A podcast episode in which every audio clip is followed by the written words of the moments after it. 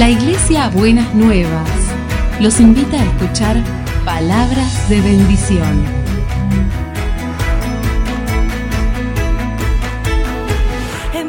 Si desean asistir a nuestras reuniones, los esperamos en Avenida de Lepiane 3925, esquina Subiría, Bajo Flores, Ciudad de Buenos Aires.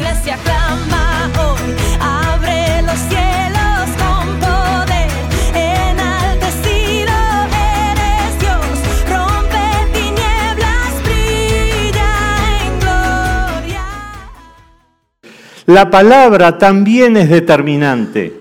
El libro de, en el Evangelio de Juan, capítulo 1, lo dice de esta manera, y aquel verbo fue hecho carne y habitó entre nosotros, y vimos su gloria, gloria como del unigénito del Padre lleno de gracia y de verdad. La palabra encarnada venía a transformar el mundo. Y es la misma palabra creadora, redentora, la que al final de los tiempos de la historia dará victoria a su pueblo y concretará la eternidad. Allá en el libro de Apocalipsis nos muestra en el capítulo 19 al Mesías conquistador que viene a establecer el fin de la historia y los cielos nuevos y tierras nuevas. Y dice que trae una sola arma. ¿Cuál es? La espada que sale de su boca. Palabra creadora, palabra redentora y palabra de esperanza al final de los tiempos. Los cristianos apostamos a la palabra. Es importante para nosotros, pero también tiene que llevarnos a la humildad de darnos cuenta que frente a semejante misterio nunca sabemos lo suficiente. Con lo cual debiéramos mirarnos y mirar la escritura con renovada intención de aprender. Sabiduría, palabras de sabios. Yo no sé a usted qué le pasa cuando escucha esto, tener palabras de sabios, pero a mí me remonta patológicamente a mi infancia. Lo primero que se me ocurre es pensar cómo, cómo imagino la sabiduría y el primero que se me viene a la cabeza es Kung Fu.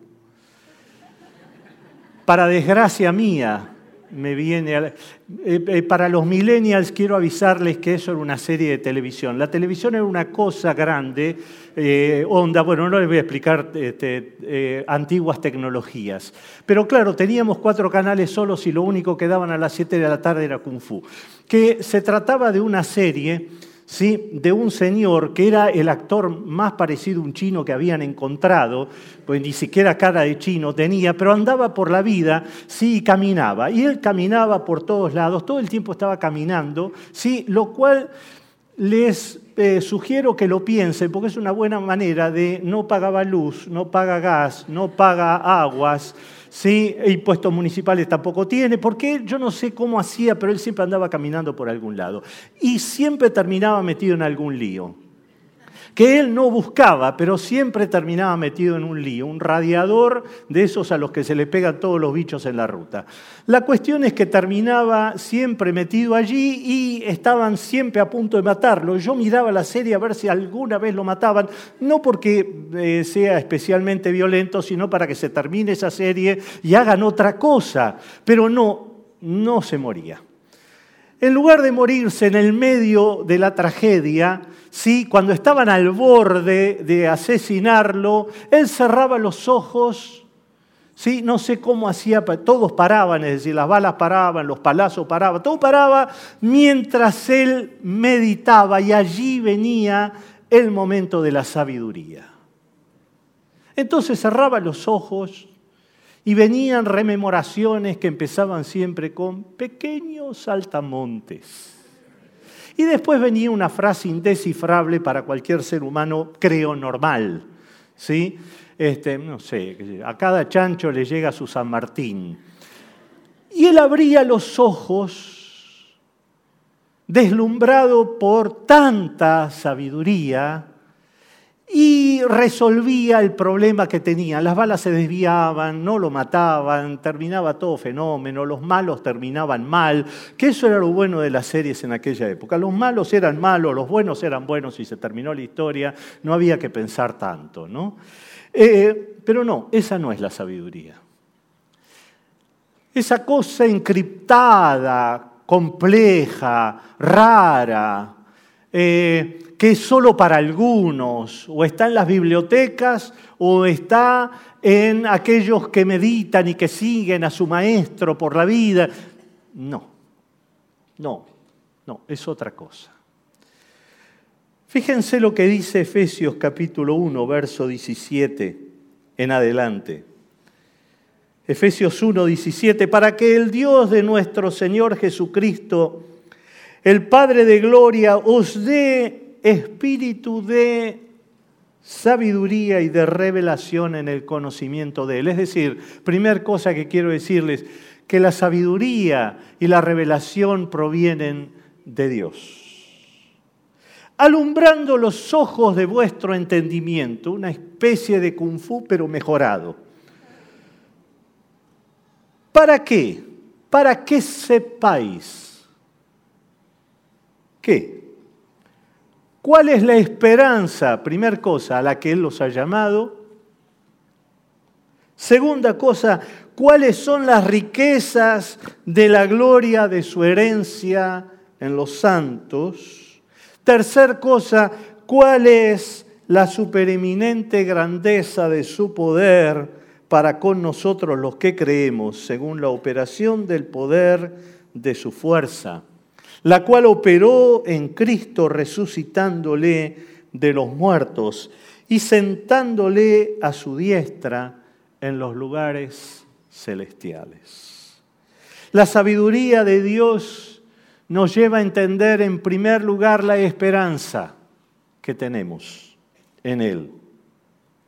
En segundo lugar, nos lleva a entender las riquezas del que nos ha provisto. Riquezas espirituales, emocionales, materiales, vinculares que tenemos con Él. Y que sepamos acerca del poder que opera en nosotros, que es el mismo poder que resucitó a Jesús de entre los muertos esperanza, riquezas y poder. Eso es lo que trata la sabiduría de Dios que entendamos. Y cuando somos realmente personas sabias, es cuando descubrimos esperanza, cuando descubrimos las riquezas que tenemos y el poder que hemos recibido. La palabra de Dios nos obliga a pensar, a expandirnos. Porque la sabiduría de Dios tiene efectos restauradores en nosotros.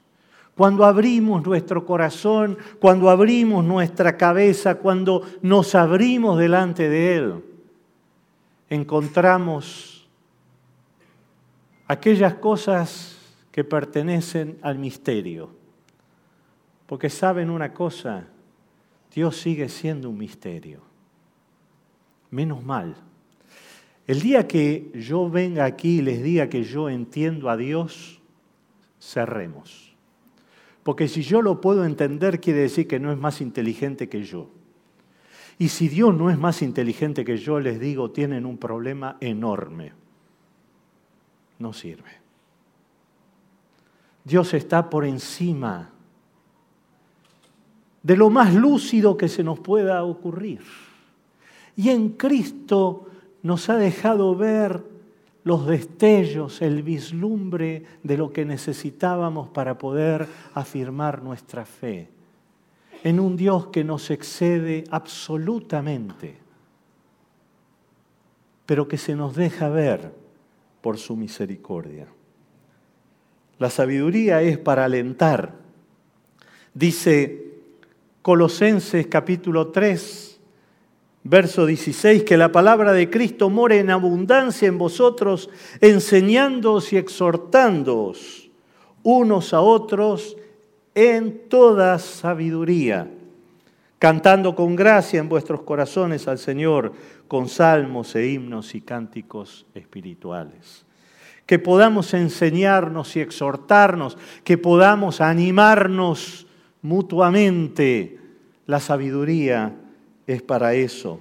No como un libro de máximas, no como reglas, sino como texto que requiere apertura de corazón, que meditemos, que busquemos, que saquemos nuestros prejuicios para poder escuchar con fe, que nos animemos a escuchar lo que Él dice y no lo que nosotros queremos que Él diga, como muchas de nuestras teologías actuales. Una lengua de sabios, como dice el texto, que les leí al principio es para servir a los demás.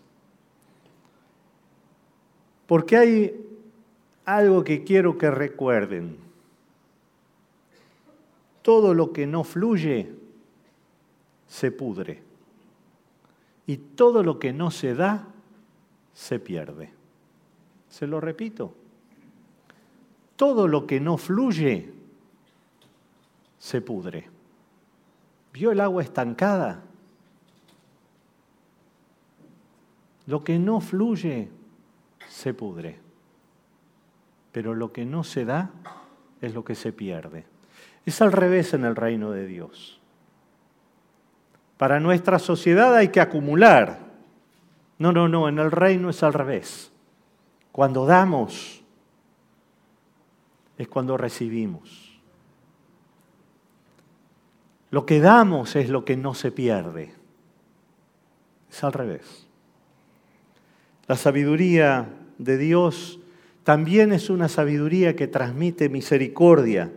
Dice Santiago capítulo 3, verso 13 para adelante, ¿quién es sabio y entendido entre vosotros?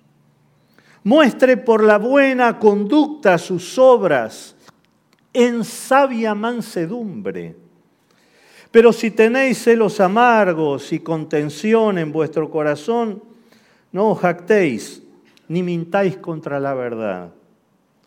Porque esta sabiduría no es la que desciende de lo alto, sino que es terrenal, animal, diabólica. Una sabiduría en la cual hay celos, hay envidias, hay competencia, hay malos deseos. No es la sabiduría que viene de Dios. Porque donde hay celos y contención, hay perturbación y toda obra perversa. Pero, pero, la sabiduría que es de lo alto es primeramente pura, después pacífica, amable, benigna llena de misericordia y de buenos frutos, sin incertidumbre ni hipocresía. Y el fruto de justicia se siembra en paz para aquellos que hacen la paz.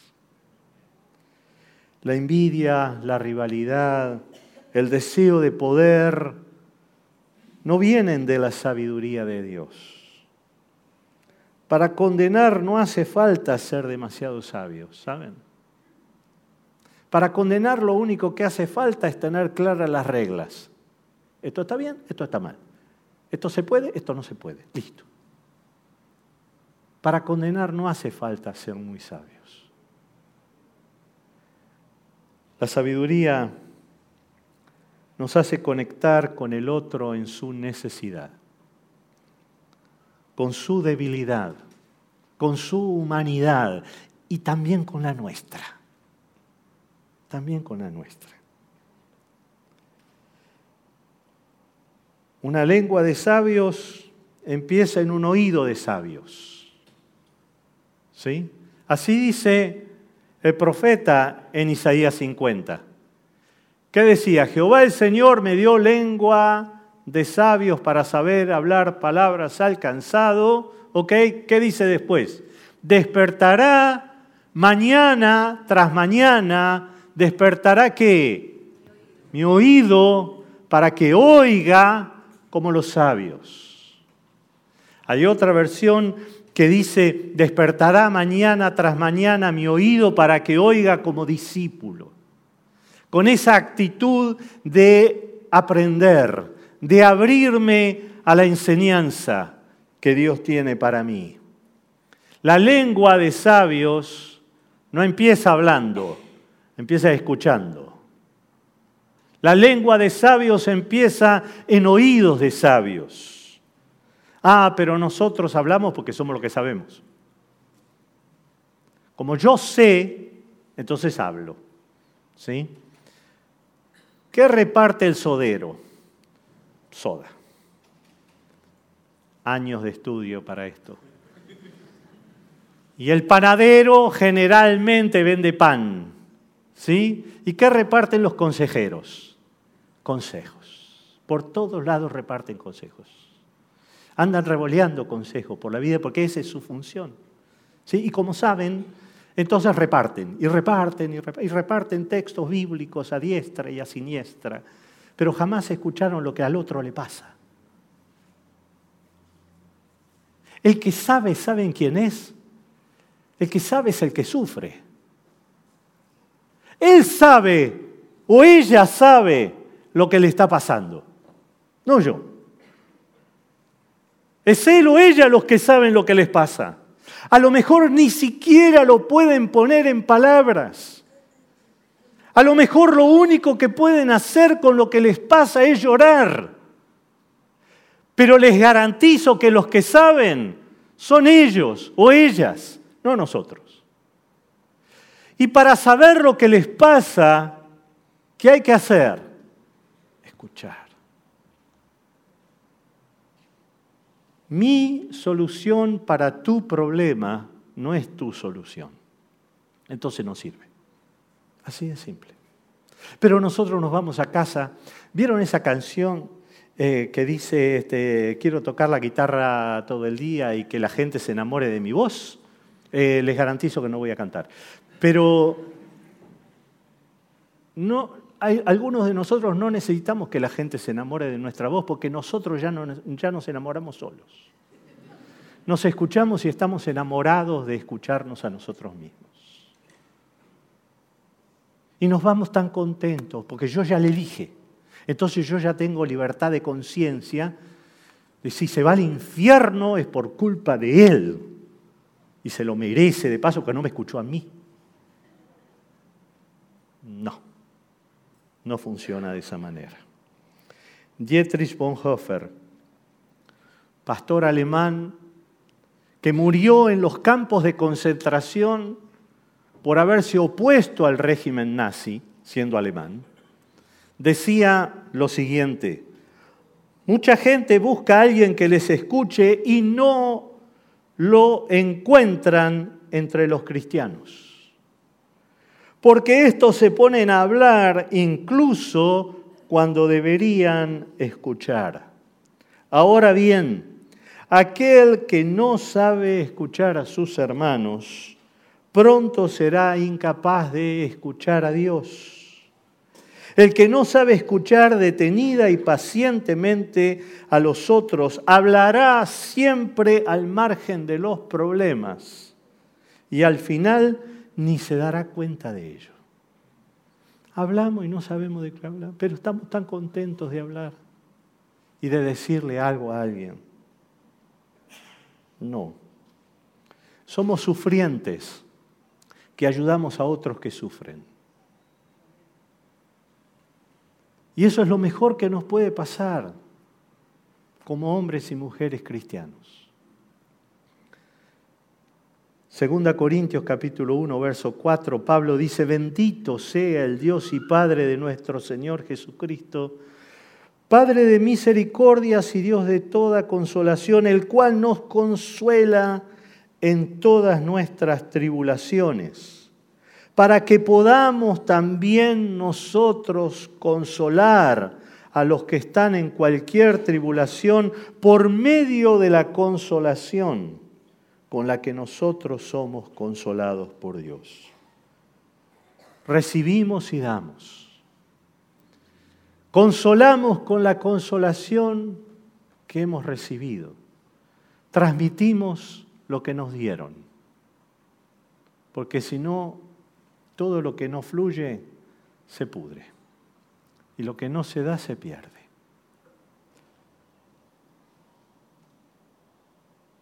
Palabras de sabios para los cansados. ¿Quiénes son los cansados? Las cansadas. Todos y todas quedamos incluidos aquí. En algún momento todos experimentamos esa pesada sensación de agotamiento, de frustración, de dolor, de impotencia, de debilidad. No todos tenemos la valentía de buscar ayuda, de buscar a otros y de contarles lo que nos pasa, porque nos hemos aferrado a una mentira y es que para ser espirituales no hay que necesitar nada. No, no, somos sufrientes que acompañamos y consolamos a otros que sufren, como nosotros también hemos sido consolados. Hay una falsa espiritualidad que esconde orgullo y cobardía, porque no abrir mi corazón en la necesidad es un acto de orgullo y de cobardía. Pero aquellos que abren su corazón tienen una oportunidad diferente. Hay momentos que decimos, no puedo más. Yo sé que a ustedes nunca les pasó, pero alguien me lo ha contado. No puedo más. La presión a veces es intolerable. Algunos luchan contra la enfermedad física por años o contra la enfermedad emocional. Otros luchan contra sus propias debilidades espirituales. Otros luchan con las presiones familiares. Otros con las dificultades cotidianas por subsistir laboralmente o económicamente. Otros luchan con todo esto al mismo tiempo. Y para los cansados y las cansadas, Jesús se hizo cargo de este texto que dejaba escrito el profeta varios siglos antes. Él se hizo cargo de traer palabras sabias a los cansados y a las cansadas. Pastor Norberto nos leía este texto hace unos domingos. Venid a mí, todos los que estáis trabajados y cargados, y yo os haré descansar. Llevad mi yugo sobre vosotros, aprended de mí que soy manso y humilde de corazón, y hallaréis descanso para vuestras almas, porque mi yugo es fácil y ligera mi carga, dice Mateo 11, 28 al 30. Vengan a mí los que están trabajados y cargados. El Mesías venía a renovar la esperanza perdida, trayendo descanso, trayendo alivio para los que no tenían alivio. No somos nosotros los que damos el descanso. Nosotros no cambiamos a nadie, no transformamos a nadie, no convertimos a nadie, no convencemos a nadie. Guay de aquel que se haya convencido por algo que yo le dije.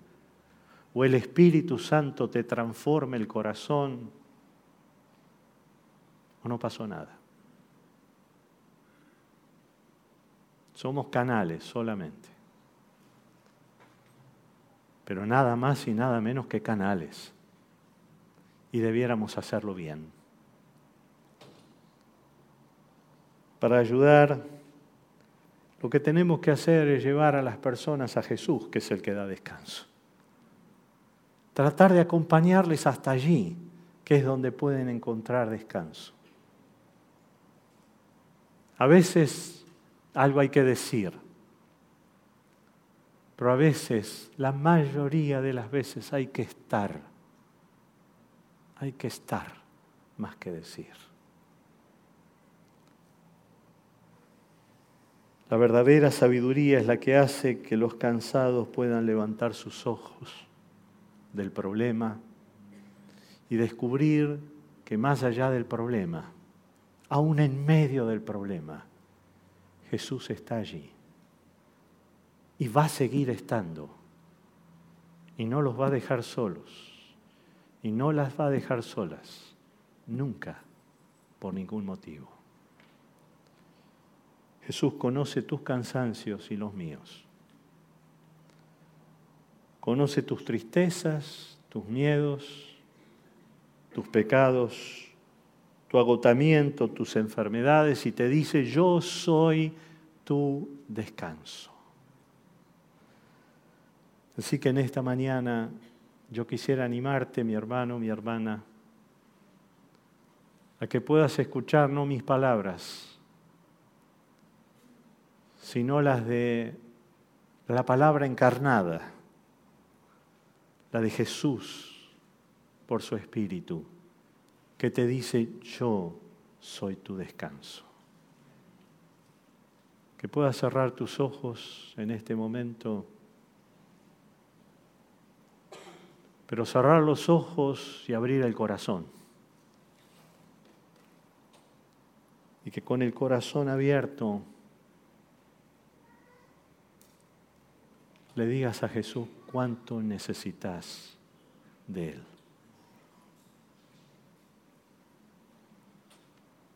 Él sabe tu cansancio. Él conoce tu cansancio.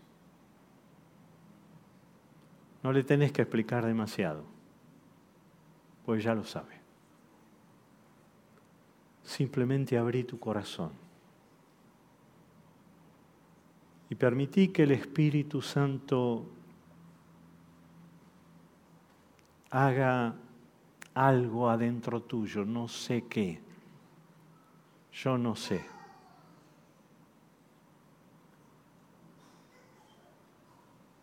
Sanar, consolar, abrir un camino que está cerrado no lo sé. Pero que en este momento el Espíritu de Dios pueda obrar con su poder en medio nuestro. Abrí tu corazón. Y que en esta mañana el Señor te consuele. Que en esta mañana el Señor te dé descanso. que puedas recibir su paz.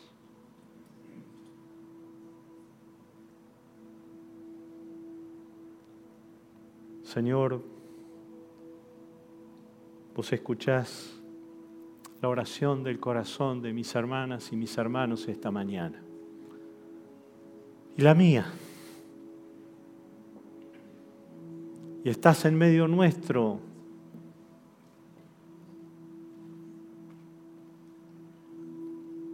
con la misericordia y la generosidad de siempre. Para escucharnos, para consolarnos, para ayudarnos. Gracias Señor. Gracias por eso. Te alabamos por eso. Pero quiero orar muy especialmente en esta mañana por las cansadas y los cansados, por las razones que fueren. Señor, tú tienes especial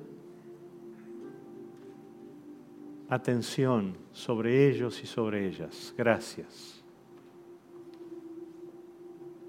Que tu consuelo llegue a su corazón. Que tu espíritu toque su corazón.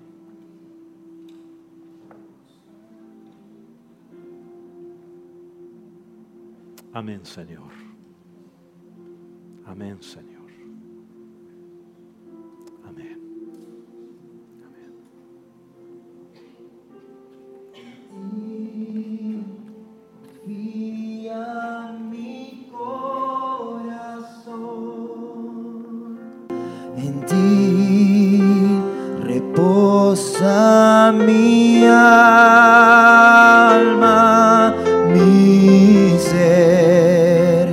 Descansa en ti, puedo ser feliz.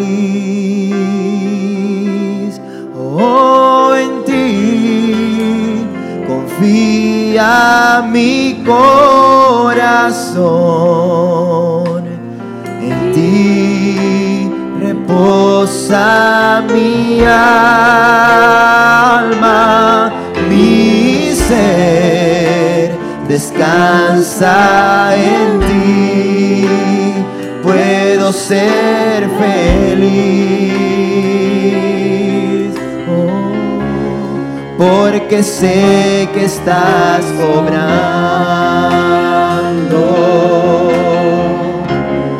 tu perfecta voluntad en mi vida en mi vida estás obrando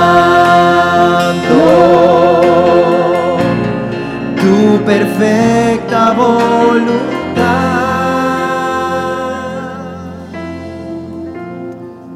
Dios nos ha hablado en esta mañana.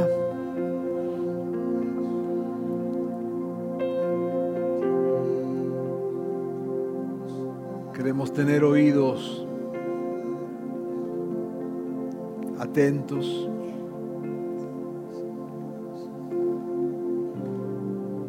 La palabra ha venido en especial, según hemos escuchado, aquellos que están cargados y cansados.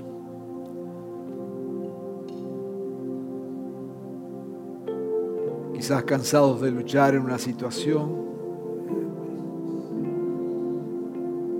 quizás cansado de que nadie lo escuche, quizás cansado de esperar y, no ver.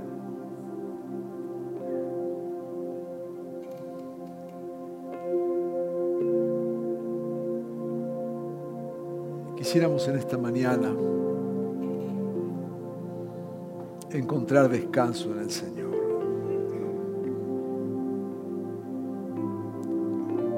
Muchas veces como pastores nos, nos toca escuchar la gran pregunta, ¿por qué?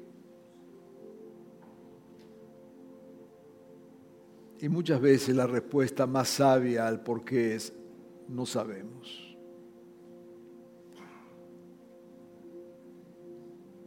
Pero sí sabemos que podemos descansar en Él. Yo quiero invitarte, estamos en una actitud de oración. Si hay alguien que está pasando una circunstancia así muy especial de abatimiento, de cansancio, de, de desesperación, desesperanza, si quieres pasar aquí adelante como una manera de poner esto delante del Señor. No porque te vamos a decir nada otra vez, no es lo que decimos, sino poder este, abrazarte y poder animarte y que puedas poner esta carga en las manos del Señor.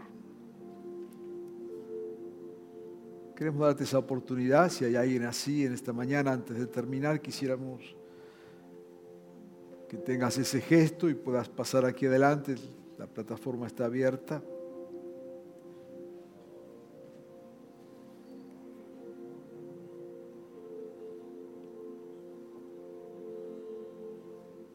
Todos estamos orando.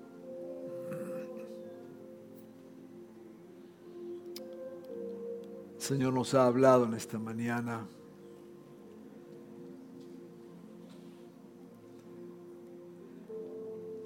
Y al pasar es solamente un gesto de decirle, Señor, aquí estoy, aquí está mi carga, aquí está, Señor, lo que me abate, lo que me preocupa, lo que me aflige. Aquí está, Señor, mi cansancio. El Señor es bueno, el Señor te ha hablado en esta mañana.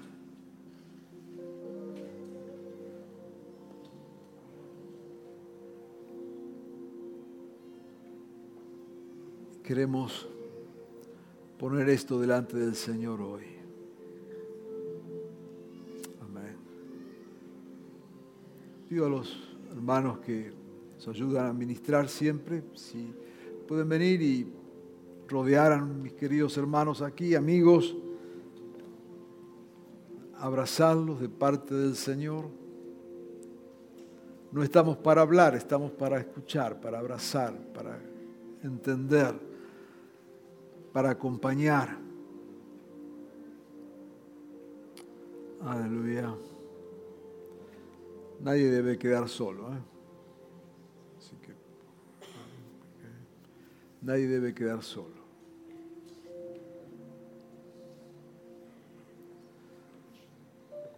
Aleluya.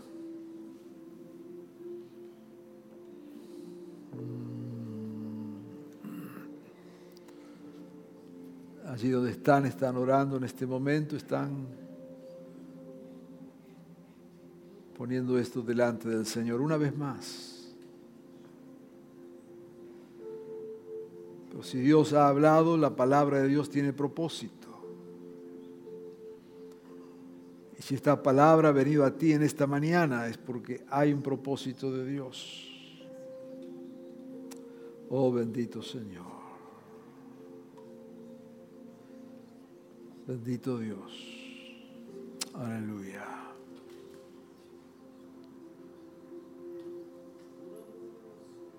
Oh Jesús.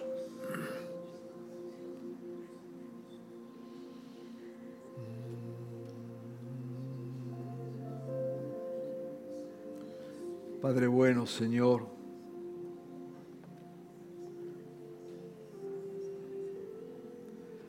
Amorosamente nos has hablado en esta mañana. Y yo te ruego, Señor, por cada uno de mis hermanos, hermanas, que están aquí, Señor, en tu altar en esta mañana. Hay una carga, una aflicción, una preocupación, una necesidad. Señor, te ruego que en esta mañana encuentren descanso en ti. Que en verdad, Señor, sus cargas queden depositadas en este altar en esta mañana.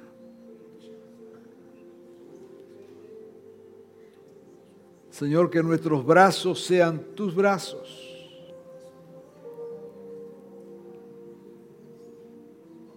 Señor, eres tú el que nos rodeas con cuerdas de amor. Padre bueno, anima en esta mañana, consuela, sana, restaura, perdona. Oh Dios, oh Señor. Traemos a ti, Señor, nuestras cargas. Tómalas, Señor. Tómalas. Tómalas, Señor. Señor, porque tú eres el que nos escucha. Tú eres el que tiene el oído abierto. Padre bueno, Bendícenos en esta mañana, Señor, dándonos descanso. Danos, Señor, la palabra que necesitamos. Danos la sabiduría que necesitamos. Danos el consuelo que necesitamos. Señor, nos rendimos a ti, Jesús.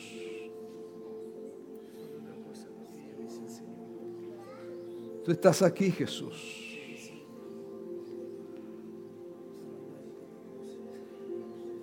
Señor, danos el perdón. No es por merecimiento, es tu gracia, Señor. Es tu gracia. Señor, no estamos aquí por ser perfectos, estamos aquí por ser necesitados.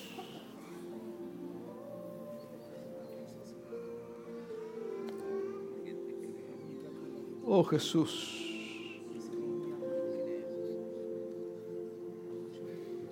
No estamos por merecerlo, Señor. Estamos por necesidad. Señor, pero tu gracia y tu amor nos libera, nos restaura, nos perdona, nos ayuda, nos sostiene amado Jesús. Bendice cada una de estas vidas en esta mañana. Con tu gracia, con tu poder, con tu amor, obrando, Señor, en cada circunstancia. De tal manera, Señor, que en este mismo día tú estés extendiendo tu mano estés cambiando situaciones. Oh Señor,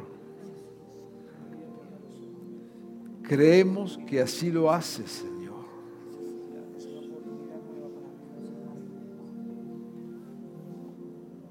Señor, tú has preparado esta mañana como una gran oportunidad para encontrarnos con tu gracia y con tu misericordia y nos aferramos a ti, Señor.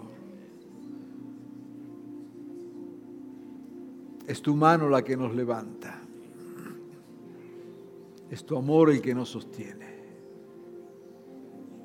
Bendícenos, Señor. Padre, bendecimos tu nombre en esta mañana.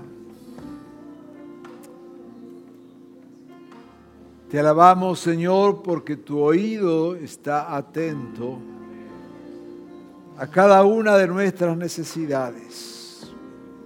Y en esta mañana, Señor, tomado de tu palabra, creemos en lo que tú haces y en lo que tú harás. Y ponemos, Señor, nuestras cargas delante tuyo. Y queremos encontrar descanso en ti. Permite, Señor, que esta semana que estamos comenzando